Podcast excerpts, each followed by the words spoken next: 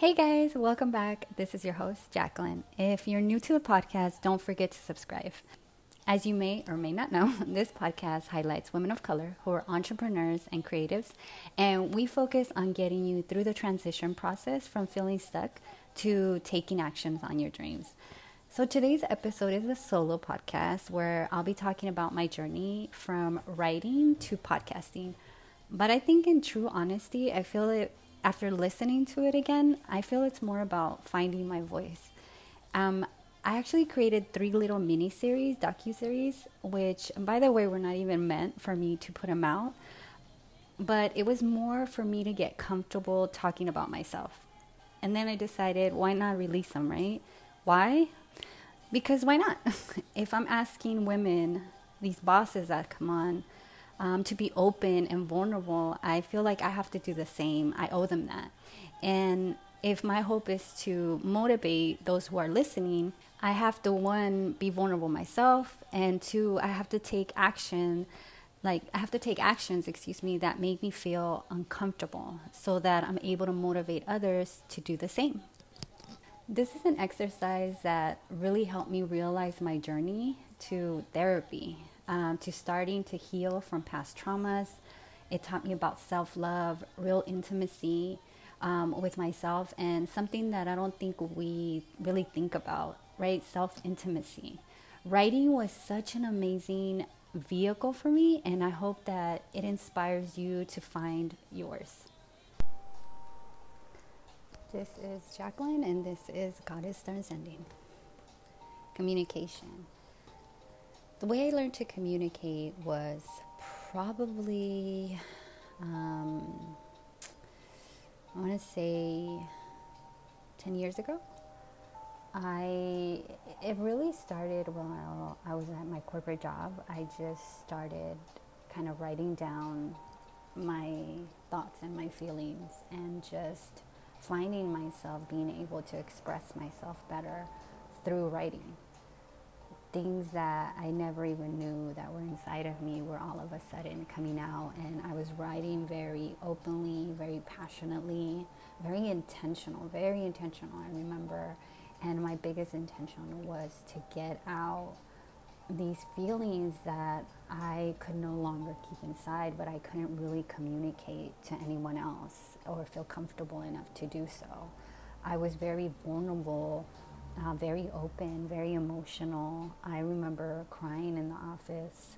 Um, the good thing was that where I worked, I was in a corner where nobody else sat, so I was able to kind of release all of you know those um, toxins, all that sadness, all of that pent up anger and frustration um, into the paper.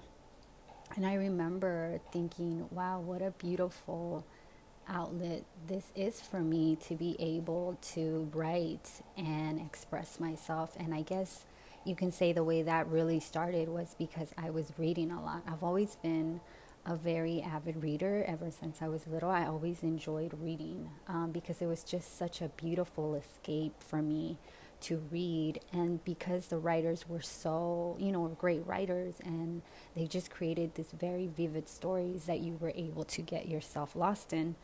Um, and I remember just really enjoying reading. And then I remember that it just inspired me to write. I would find myself going to the bookstore and just looking for books that caught my attention. And then I would just go ahead and read them. And then I would get inspired to just write. It would just trigger something inside of me.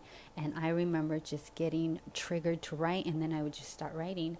So when I was at work and I had a chance to read, I remember all these great um, sites and blogs were coming up. These blogs were getting really popular.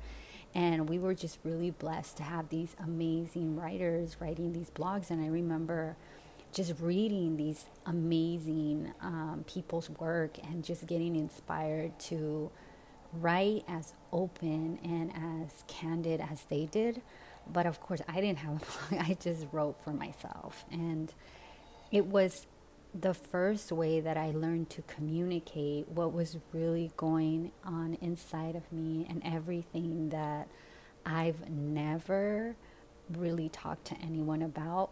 Even to myself because I didn't know how to communicate the pain that I was holding inside and I didn't know exactly what outlet to put it out. My outlet being before was to go escape and read in these books and then growing into me starting just to write. Um, fast forward, I moved to LA and I start writing for my website and all of a sudden I'm seeing people reach out or be open to me write, you know, to write for their sites. Um, but me not having, you know, being like an English major or really, you know, having gone to college for something like that, I was very intimidated to call myself a writer or even to say, hey, I write because I was like, I'm not a writer. I just like, I just write because I it just it's my therapy it's my outlet. And having people invite me and just nurture my writing was just such an incredible and beautiful thing for me.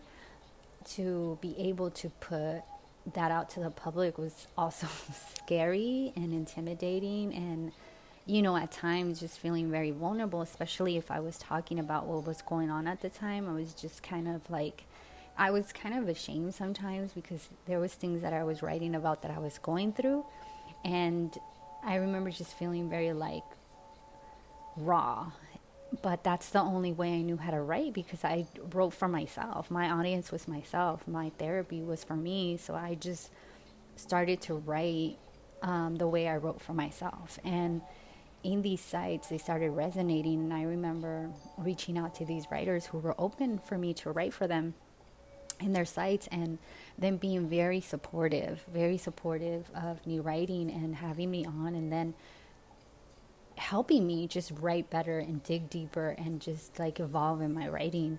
So that was like my first way of really learning how to communicate, you know, all of the things that I was holding inside, all of the things that I was feeling, all of the things, you know, it, it was therapy it's what it was. It was it was therapy and evolved from reading, and now you know reading evolved to writing, to writing um, evolved to you know me doing these interviews and being able to learn how to communicate there to to have these conversations and these in-depth conversations with these women about their lives and then having them tell me that I'm amazing at this, or, you know, I'm really good at this, or they just felt really comfortable to tell me, you know, all of their business and, or all of, and my favorite thing was always, you know, two things when a woman said, you know, that's a really good question, or I've never, I've never thought about that.